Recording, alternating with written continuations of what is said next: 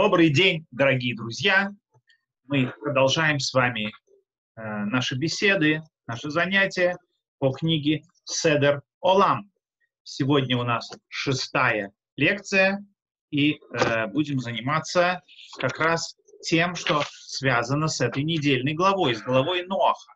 В данном случае э, события Вавилонской башни. Перед нами будет стоять задача поставить их э, где-то на исторической шкале, на хронологической шкале.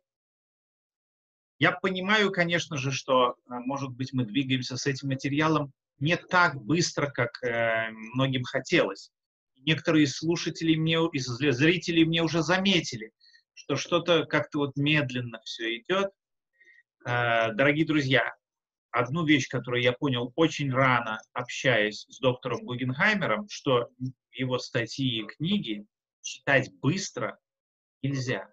Тогда, скорее всего, девяносто девять процентов информации будет утеряно. Моя задача здесь как можно ближе и как можно глубже передать те сокровища, которые он записал в своих книгах, сжатым академическим языком. Э, дело в том, что люди не всегда э, любят академический язык, далеки от хронологии часто. Еще Пушкин заметил э, в Евгении Онегине очень красиво, описывая Евгения Онегина, вот этого молодого по весу, э, он пишет так: он рыться не имел охоты в хронологической пыли, жить, быт, бытописание земли. Но вот былые анекдоты от Ромула до наших дней хранил он в памяти своей. То есть ну, людям, э, конечно же, анекдоты намного интереснее, но я постараюсь как-то э, при, при, материал, который мы обсуждаем, преподнести так, чтобы всем было интересно. Хотя эта задача, бесспорно, нелегкая. Итак, давайте обратимся к тексту Седер Олама. И текст мы читаем. Текст у нас следующий. Мы остановились с вами, что от потопа, минамо була одна флага, ложь мед варбаим шана. От потопа до разделения языков, до Вавилонской башни событий, триста сорок лет. Получается, что Ноах жил после разделения языков еще десять лет. А наш отец Авраам, ему было сорок восемь лет во время разделения языков. То есть смотрите, дорогие друзья, что здесь у нас одна и, один и тот же вопрос. Все послепотопные события сравниваются с другим эпохальным событием, с Вавилонской башней. Дело в том, что в Торе Вавилонской башни э, хронология не дается, там говорится это как некий эпизод, значительный эпизод, но при этом не говорится, когда это произошло. Поэтому э, а это событие надо как-то хронологически зафиксировать. И вот, как вы видите, тут написано, сколько после потопа было до Вавилонской башни, сколько Ноху было в это время, до, во время Вавилонской башни, сколько Авраамовину было во время этой Вавилонской башни. Имеется в виду, когда Всевышний, она прекратилась, когда Всевышний предотвратил людей строить дальнейшее строительство этой башни, и э, народ рассеялись. То есть нам фактически, чтобы все эти цифры понять, что триста сорок лет прошло, что Ноах вот еще после этого десять лет жить оставалось, что Авраам Авину было сорок восемь лет, чтобы понять эти цифры, нам необходимо определить, а где же вообще, эм, когда же вообще произошло это событие Вавилонской башни. И как раз именно на этот вопрос отвечает нам Раби Йоси. И сейчас мы как никогда наглядно увидим с вами его метод, метод четкой определенности. Смотрите, что говорит Раби Йоси. Нам, Раби Йоси, я прочитаю его выражение сначала, а потом мы посмотрим на, на диаграмме, чтобы было видно наглядно. Омар Раби Йоси, правильно вообще сказать Амар Риби или Реби Йоси. Слово «раби», оно встречается в две тысячи лет только в Новом Завете, в традиционных еврейских источниках. Да-да, включая ашкеназские до трёхсот лет тому назад. Все ашкеназские сидуры, а пасхальные агады огласованные и так далее не имели раби, как они имеют сейчас, а имели риби или реби. Эм, также, точно так же, как и традиционные сефардские. Нынешнее израильское произношение э, было сформировано под влиянием постреформаторского ашкеназского э, произношения, и сейчас произносят раби. И считают, что это правильно. Это не традиционное еврейское произношение. Еврейское произношение «реби» или «риби». «Раби» только в Новом Завете.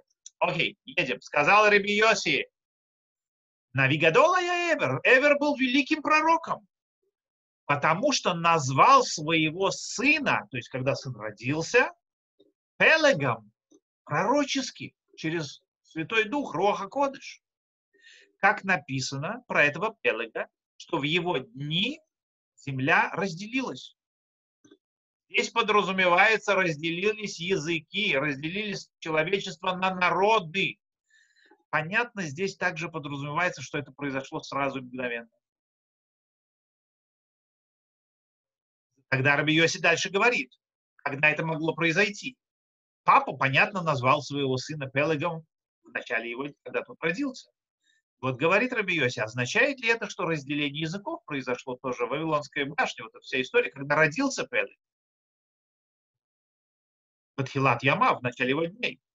Это невозможно, потому что в Торе описывается его младший брат Йокан с тринадцатью семьями, которые составили большую, ну, которые составили э, те семьи, они, он является частью тех семей, из которых при Вавилонской башне расселились народы. Раз его младший брат уже имеет тринадцать детей, из которых происходят тринадцать различных народов, мы не можем сказать, что Пелега назвали в честь расселения в начале его дня рождения, потому что должен родиться его младший брат, от него должно тринадцать детей произойти, и они должны все расселиться.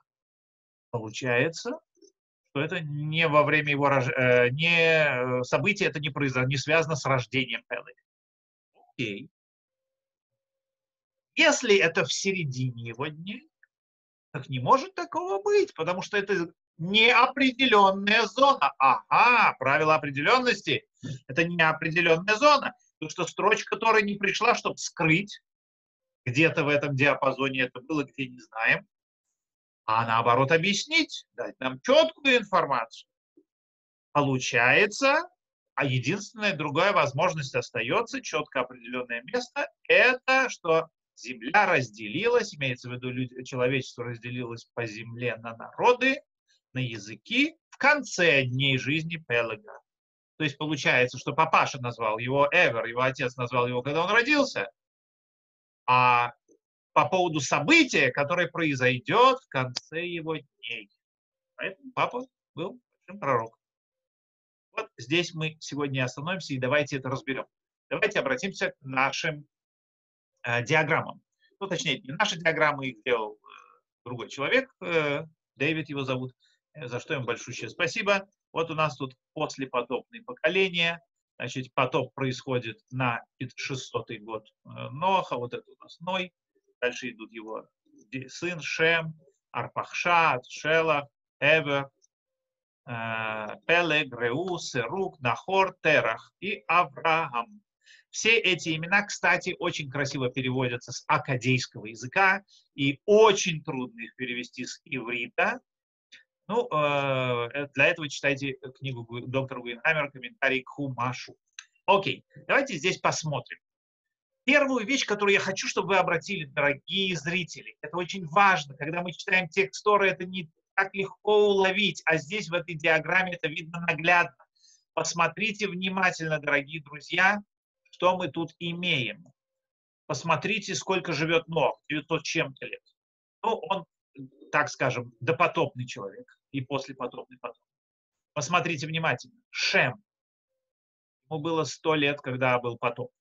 Через два года у него после потопа родился сын. Вот, смотрите, он живет уже шестьсот чем-то лет. Меньше, чем папа, но все равно довольно значительно. Посмотрите, его сын четыреста с чем. Салах четыреста с чем. Шелах четыреста с чем-то.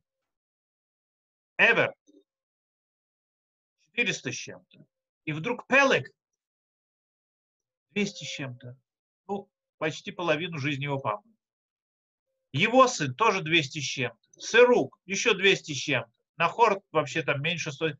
Терах опять двести с чем-то. А вы видите, как вдруг резкое снижение между поколением Эвера и поколением его сына Пелега. У нас есть резкое снижение лет в Торе.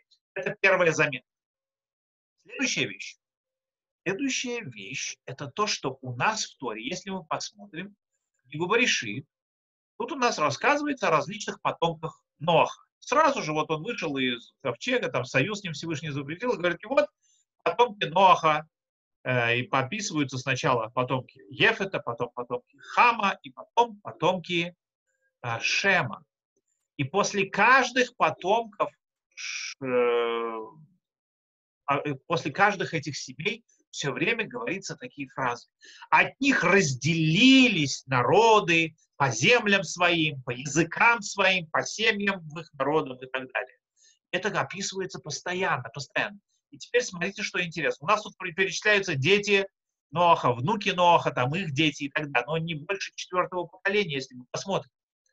То есть, э, смотрите, у нас, э, когда говорится о потомках Шема, чья хронология у нас здесь при, при, приводится, написано, что у Шема родился Арпахшад, у Арпахшада родился Шалах, Шелах, как удобно будет, у него родился Эвер. То есть Шем, Арпахшад, Шелах, Эвер. Четыре поколения. А у Эвера уже написано, у него два сына родились, и описывают детей одного из них. Все. После, и написано, что вот они расселились. Опять у нас идет, давайте вернемся в нашу графу, у нас перечисляются вот эти четыре поколения, а потом на детях Эвера, на Пелаге и на Йоктане говорится, что вот их дети — это те, кто расселились по семьям. То есть вы видите, даже, даже э, чисто по, по расселению, то, что в Торе написано, опять все выпадает на поколение Пелага. То есть мы увидели, пополам идет, критически уменьшается возраст. Следующую вещь, которую мы видим, что перечисление про семьи, которые расселяются, тоже где-то на этом поколении, на поколении Пелага, его детей и так далее. Более того, то есть вот уже две вещи, которые говорят, что-то произошло здесь, почему возраст напополам уменьшился. Почему э, поколения расселения описываются на поколениях их детей? Что такое произошло? Более того, у нас еще есть одна вещь. У нас, в принципе, перечисляя потомков Ноаха, Тора не заостряет внимание особо, где они жили. И только редко, слегка, Тора отвлекается от текста. Э, допустим, Тора говорит про Нимрода, что он жил там-то и там, построил какой-то город. Опять говорит, этот родил этого, этот родил этого и так далее. У нас заостряется внимание на кнаанцах. Говорится, потому что потом Авраам Авину, да, надо будет знать, что такое Эрец Кнаан. Поэтому Тора знакомит со своего читателя, что такое Эрец Кнаан. Говорится, этот город, они там жили, там жили, оттуда, да, оттуда. То есть Кнаан более подробно описывается. Понятно, почему. На потомках Эвера, на потомках Шема, то есть семитах, у нас тоже заостряет внимание рассказ именно на Эвере. И говорится, что у него родилось два сына. Одного звали Пелег, потому что в его дни Нифлага Аарец, разделилась земля. Не произошло. Ну, понятно, не о материках говорится. Понятно, не о не материки разделились от гигантского массы Пангеи э, там на, на свои составные части. Э, понятно, здесь не об этом говорится. А м, имя его брата Йоктан э, подразумевается здесь, подразумевается, что Пелек старше, потому что он упомянут первым. А Йоктан плюс его имя еще намекает на слово Катан, маленький, э, что он младший. Это подразумевается. И тут дальше перечисляется тринадцать детей этого Йоктана. Вот теперь после этого, после этих тринадцати детей, написано вот, дети, вот потомки Ноаха, семьи детей Ноаха, их родословные по их народам, от них Нефреду распределились, разделились народы по земле после потопа. Все. И после этого начинается описывать события Вавилонской башни. То есть посмотрите, давайте, что у нас просто в взгляде на Тору подходит. Мы подходим где-то вот к этим поколениям, к поколению Пелега. Говорится дальше, что вот события Вавилонской башни. То есть просто читая Хумаш, действительно, во-первых, ополовиненный возраст. Во-вторых, название товарища. В-третьих, родословные именно для этого поколения перечисляются, от тех, из которых, от которых произошли народы. И перевод его самого имени какой-то непонятный. Все поэтому наталкивает читателя, что что-то здесь произошло. Понимаете, вот что-то было. Давайте теперь э, разберем, что нам говорит Раби Йоси. Посмотрите внимательно. Посмотрите внимательно на эту схему, дорогие друзья. Она важная. Вот просто как на картинку посмотрите. Вы видите, что Пелег живет относительно других людей меньше. И если вы посмотрите, окончание жизни Ноаха, это после того, как он умер, его Шема тоже после, Арпахшада, Шелаха и Эвера, они их, конец их жизни, вот, то есть вот эта определяемая точка в хронологии, не пересекается с его жизнью. Правильно? Он какой, коротко живет, его сын живет больше него, его внук живет больше него, правнук живет больше него. То есть в его жизни вот этих вот каких-то событий, а, связанных с окончанием жизни кого-то, еще нет. Поэтому у нас из точек, определяемых в его жизни, есть всего несколько. Первая точка, когда он родился, то есть смотрите на это, на его жизнь, вот она желтенькая здесь, смотрите на нее как на некий отрезок, в котором есть начало его жизни, определенная точка. Вспоминайте наш ряд от двух до бесконечности, от трёх до бесконечности. Четко определенная точка начала, четко определенный конец и серая зона в середине, неопределяемая, там, в которой каждая точка, может она, может не она, неопределяемая. Поэтому говорит Раби Йоси, Эвер назвал своего сына Пелегом, на это никто не спорит, что он назвал его в начале его жизни. Другое дело, по какому, что значит, что это за событие, что земля разделилась. А, объясняет это Раби Йоси, еврейская традиция объясняет талмудическое, что это расселение языков. Почему она не может произойти здесь в начале его жизни? То есть произошло событие с Вавилонской башней, Эвер увидел такую вещь, назвал своего сына в честь этого события. Часто бывает, как, допустим, есть такой анекдот, как представители дальневосточных южных стран, как они, они берут, допустим, медный таз, бросают его по лестнице, и вот от звона этого таза называют так вот своих детей. Ну, это шутка, конечно, веселая, это для Евгения Онегиных среди нас. Мог ли папа, как обычно, папа называют, ну, часто бывает, папа может назвать своего сына по событию, которое произошло при его рождении. Но так ли это в данном случае? Говорит Седер Олам, это невозможно, Раби Йоси говорит.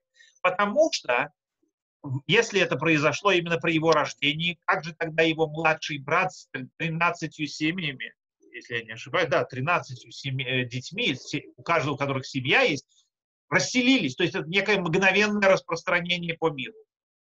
Как это возможно, если старший только родился, младшего еще на свете нет, не то что его тринадцать детей с их семьей. Раз так, другой вариант, что это произошло где-то в его жизни. Не может такого быть по нашему принципу, потому что это серая неопределенная зона, а нужно найти определенную точку. Вот здесь вот этот принцип проявляется как нельзя наглядно.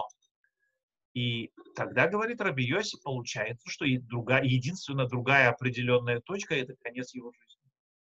То есть Пелег был назван в начале своей жизни по поводу события, которое произойдет в самом конце его жизни, Вавилонская башня. Поэтому хронология Вавилонской башни, что она произошла, согласно этому, этой интерпретации, события Вавилонской башни произошли в конце дней Пелега, то есть на последний год его жизни.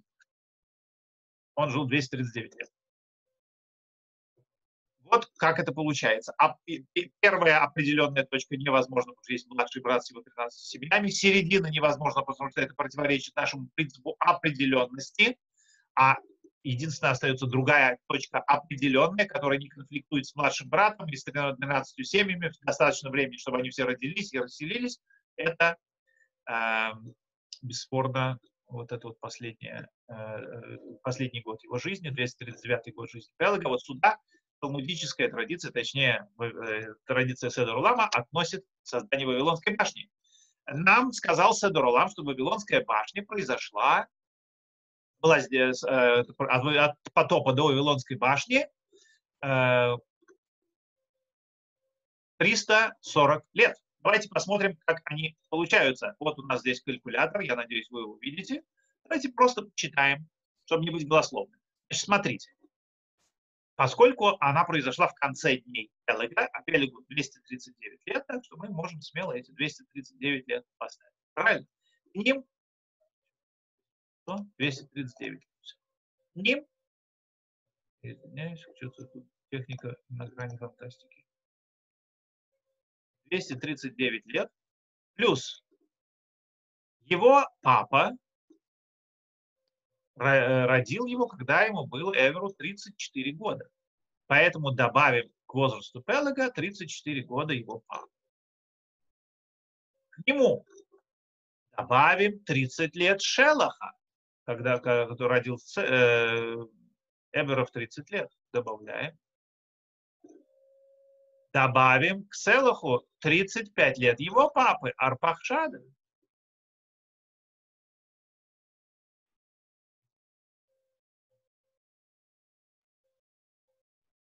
Да, куда вы удалились.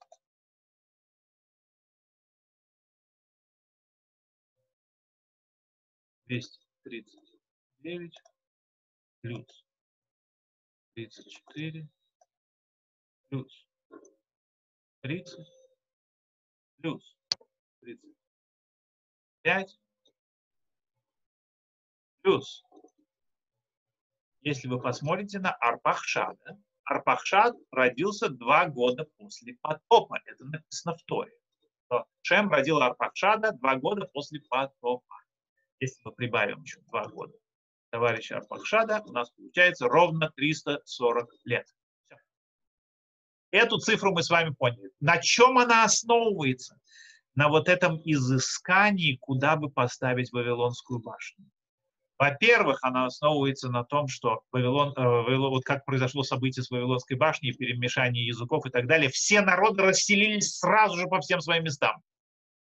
Мы потом увидим, что будет для Содома и Гоморры отчитывать, что вот как будто они появились в тот же год и основали свои города сразу же. Э, это, конечно же, предположение номер, которое подразумевает этот подсчет. И еще одна вещь, что Йоктан — это младший брат Пелага, если он старший, таких вещей тоже не может быть. И еще одна главная вещь, что вот, вот это, может быть, это может происходить только в определяемых точках вот этого отрезка, называемого жизнедеятельность Пелага. И именно поэтому, как еще раз говорю, отец, отец его называется пророком, потому что он назвал сына по поводу события, он назвал его Пелагом, когда тут родился, по поводу события, которое будет через двести тридцать девять лет. То есть он уже предвидел, что будет расселение языков, там земля, э, люди распространятся по земле, перемешание языков и так далее. То есть такая вот интерес, такой интересный мидраж. И вот этот мидраж превращается вот в эту хронологию, что Вавилонская башня произошла в триста сорок лет после потопа. Э, что следует здесь сказать? Э, древняя книга Йоси, ну как древняя, она на несколько сот лет старше Седер Улама, она немножко другую интерпретацию дает. Она тоже считает, что с Пелагом связано некое такое вот разделение, но она говорит, что Нифлага Аарец поделена, что не, не была, не расколота земля, не, земля разделилась, а была поделена земля между потомками Ноаха, они просто поделили землю между собой, говорят, так, ваше это будет, наше это будет и так далее. И вот так вот поделили. То есть, когда Пелаг родился, это не было перемешанием языков, а просто потомки Ноаха поделили между собой. То есть там, конечно же, никто не говорит, что Эвер был пророк. Йосиф Флавий, что интересно, тоже приводит эту же дату. эту же дату. Окей. А, точнее, извиняюсь, не эту же дату. Иосиф Флавий также интерпретирует слово «пелек», что когда он родился, в это время делили землю. Потомки Ноаха между собой делили землю. Окей. А, поэтому, естественно, хронологию, которая будет юбилеев или даты, которые там будут, они, естественно, будут немножечко другими датами. Сколько прошло от Авраама, э, точнее, от Вавилонской башни до Авраама, там не будет, будут другие расчеты и так далее. Ну, это не совсем э, наша задача сейчас разбирать книгу юбилеев, но иногда параллельные древнееврейские попытки создать некую хронологию будут упоминаться для расширения нашего кругозора. Э, окей. Едемте дальше. Значит, еще одна вещь, которую говорит нам э, Седер Олам в данном случае, что Шем жил десять лет еще после Вавилонской башни. То есть это как-то драматично, что человек, который был праведным, делал все, ходил перед Всевышним и так далее, и видит, во что превращается мир через несколько поколений после него. Э, давайте посмотрим. Ше, у нас Точнее, не Шем, извиняюсь, Ноах жил э, десять лет после, э, потом еще, после Вавилонской башни. Давайте э, посчитаем. Здесь довольно наглядно это тоже видно.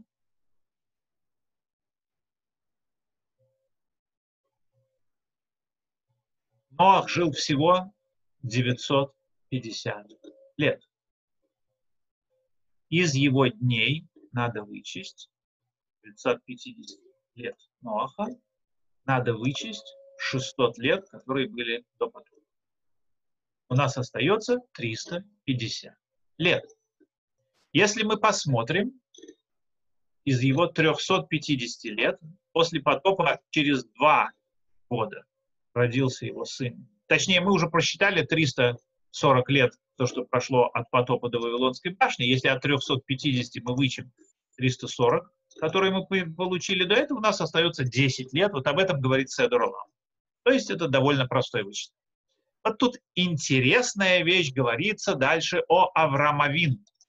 Авраам Авину написано, ему было сорок восемь лет, когда э, события Вавилонской башни произошли. Опять глянем на нашу хронологическую таблицу. Вот здесь как раз автор взял и написал сорок восемь лет, вот такой блок периода Авраама Авину. Поскольку Терах был на... Давайте посчитаем в обратном порядке. Мы уже сказали, что Вавилонская башня произошла, когда Пелегу было двести тридцать девять лет, последний год его жизни. Поскольку его сын на тридцать лет его моложе, значит, сыну в это время было двести девять лет. А его сын Серуг на тридцать два года его моложе, значит, ему было сто семьдесят семь лет. Поскольку Нахор моложе на тридцать лет своего папы Серуга, значит, Нахору было сто сорок семь лет в этот же год, когда была Вавилонская башня. Терах на двадцать девять лет моложе своего папы, то есть ему получается сто восемнадцать лет.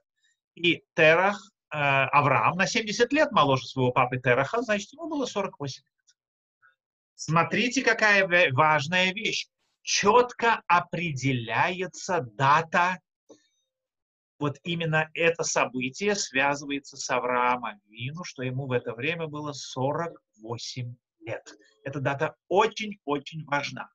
Дело в том, что Всевышний обращается к Аврааму Авину, когда ему семьдесят пять лет. Этот возраст, который записан в Торе. Что было с Авраамом Авину до этого? Детально мы не знаем. У нас есть мидраши, у нас есть агадот. Но здесь Седер Олам нам показывает, что хронологически мы можем рассчитать.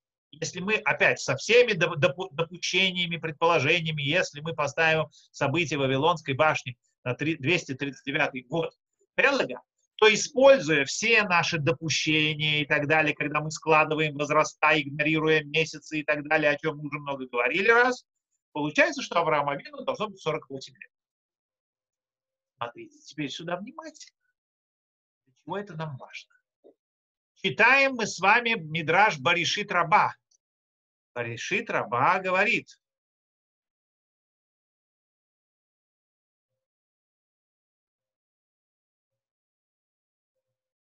Баришит Раба. Окей. заслугу того, что Авраам слушался моего голоса. Такую строчку берет. Экив ашер шама Авраам баколи. Раби Йоханан и Раби Ханина. Правильнее, Раби Йоханан и Раби Ханина. Травай гон оба они. Амры сказали. Бен арбаим ушмана шана гикир Авраам эт боро. сорок восемь лет было Авраама Авину, когда он признал Творца своего, то есть признал Всевышнего. Видите, да? Посмотрите на нашу, э, э, на нашу диаграмму. Аврааму сорок восемь лет как раз в, в, во время Вавилонской башни, согласно этому анализу. То есть и Раби, Раби Йоханан, и Раби Ханина говорят нам, фактически учат нас, что Авраам Авину признал Всевышнего как результат событий Вавилонской башни, того, что там произошло. Рейш Лакиш Амар, Рейш Лакиш говорит, Бен шалош шаним. Три года было Авраам Авину, когда он распознал, признал Всевышнего.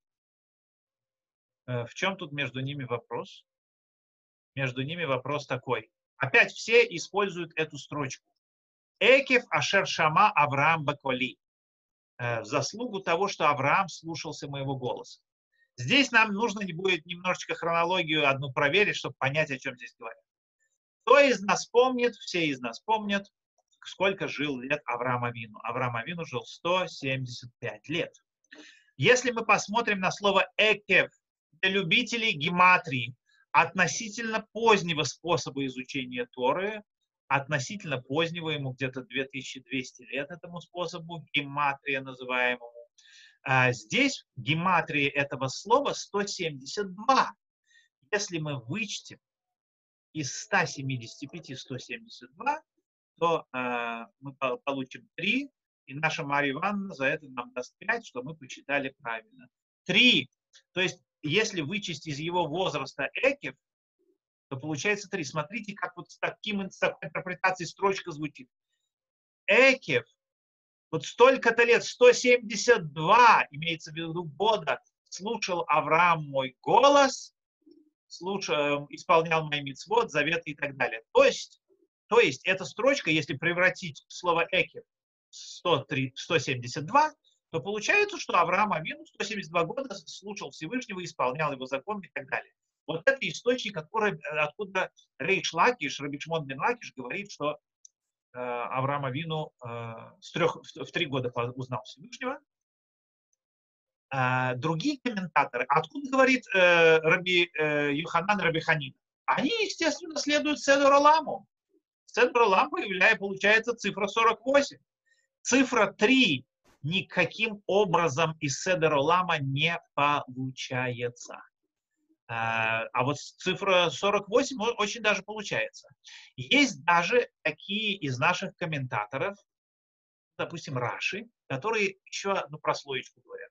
Если мы посчитаем количество букв в этой строчке «Экев ашер шама Авраам баколи», «Вашама ваишмор мишмарти мицвотай хукутай ватаратай», и за, э, награду за то, что Авраам слушался моего голоса и, и охранял то, что необходимо охранять, мои мицвот, мои ритуалы и мои учи. И я, вот, если мы посчитаем на иврите, сколько букв в этой строчке, получается их сорок пять. Если мы к трем изначальным, которые мы получили, прибавим сорок пять, получится сорок восемь. Вот так вот тоже некоторые из комментаторов это получают. Для чего я все это вам говорю? Очень важная и интересная вещь. Вот вам текст Мишны Торы, Рамбам. Рамбам говорит, что когда Авраам Авину стал маленьким мальчиком, то есть уже не грудным ребенком, может быть, намекается на возраст трех лет, он начал постоянно пытливым своим исследовательским разумом начинал анализировать. Он маленький, он думает о дне, думает о ночи, и днем и ночью он думает. И он удивляется, как может быть так, что вот все крутится, и постоянно все это крутится. Как это может быть без того, кто крутит? И этого не может быть. И он, значит, все больше и больше анализировал. А тем временем он живет среди идолопоклонцев в Уре Халдейском, глуповатых. И папа, мама его, и весь народ идолопоклонцев, что он занимается. И он с ними вместе занимается идолопоклонством. А душа его жаждет и понимает, и идет все больше и глубже в понимании до тех пор, пока он не понял истину и э, установил правильное знание в своей голове, что есть Бог один, и тот, который крутит э, весь мир, и тот, который сотворил все, и ничего э, без него существует, и нет другого никакого Бога, кроме него. И понял, что весь мир э, заблуждается и так далее. И пишет дальше Рамбам. И сорок лет было Аврааму, когда он пос... распознал своего, э, э, распознал Всевышнего. Ну, тут у Рамбама сорок лет. Даже в э, манускриптах йеменских евреев сорок лет. Из известных нам манускриптов талмудических сорок восемь лет. Точнее, в Масахет Недарим только три года упоминается. А в Берешит Раба упоминается сорок восемь и три года. Рамбам не упоминает ни ту, ни другую цифру. Такое впечатление, или что Рамбам, может быть, я не знаю, каким-то образом с расчетами Седер Улама э, не чувствует их для себя обязательными, или же, может быть, в его варианте Берешит Раба было по-другому. Может быть, там не, нас, не в, ну, в тексте было написано не сорок восемь, а сорок. Хотя, еще раз, это было бы очень удивительно, потому что всех дошедших до нас э, текстов Берешит Раба там сорок восемь, плюс, что самое интересное, эта цифра легко рассчитывается из Седер Улама, и это, на это указали все остальные. А, сум, э, поэтому против него возражает сразу же его главный оппонент, Раавад, который говорит: вы извините меня, господин Рамбам, Амар Авраам, есть агада, что ему три года было. Почему ты этого не понимаешь? И автор Шулхан Аруха очень красиво гармонизирует. Он говорит, он начал, когда ему было три года, и на это намекает сам Рамбам, и дошел до уровня, когда ему было сорок лет, как пишет Рамбам, сорок восемь, как пишет Седер Улам.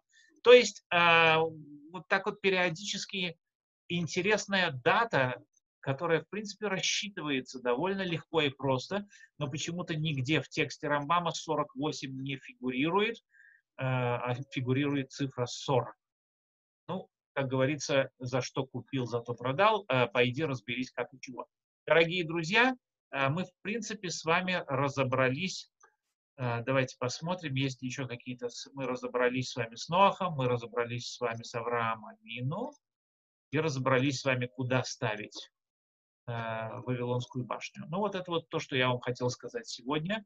Всем желаю хорошего м, субботнего отдыха, э, шаббата прекрасного.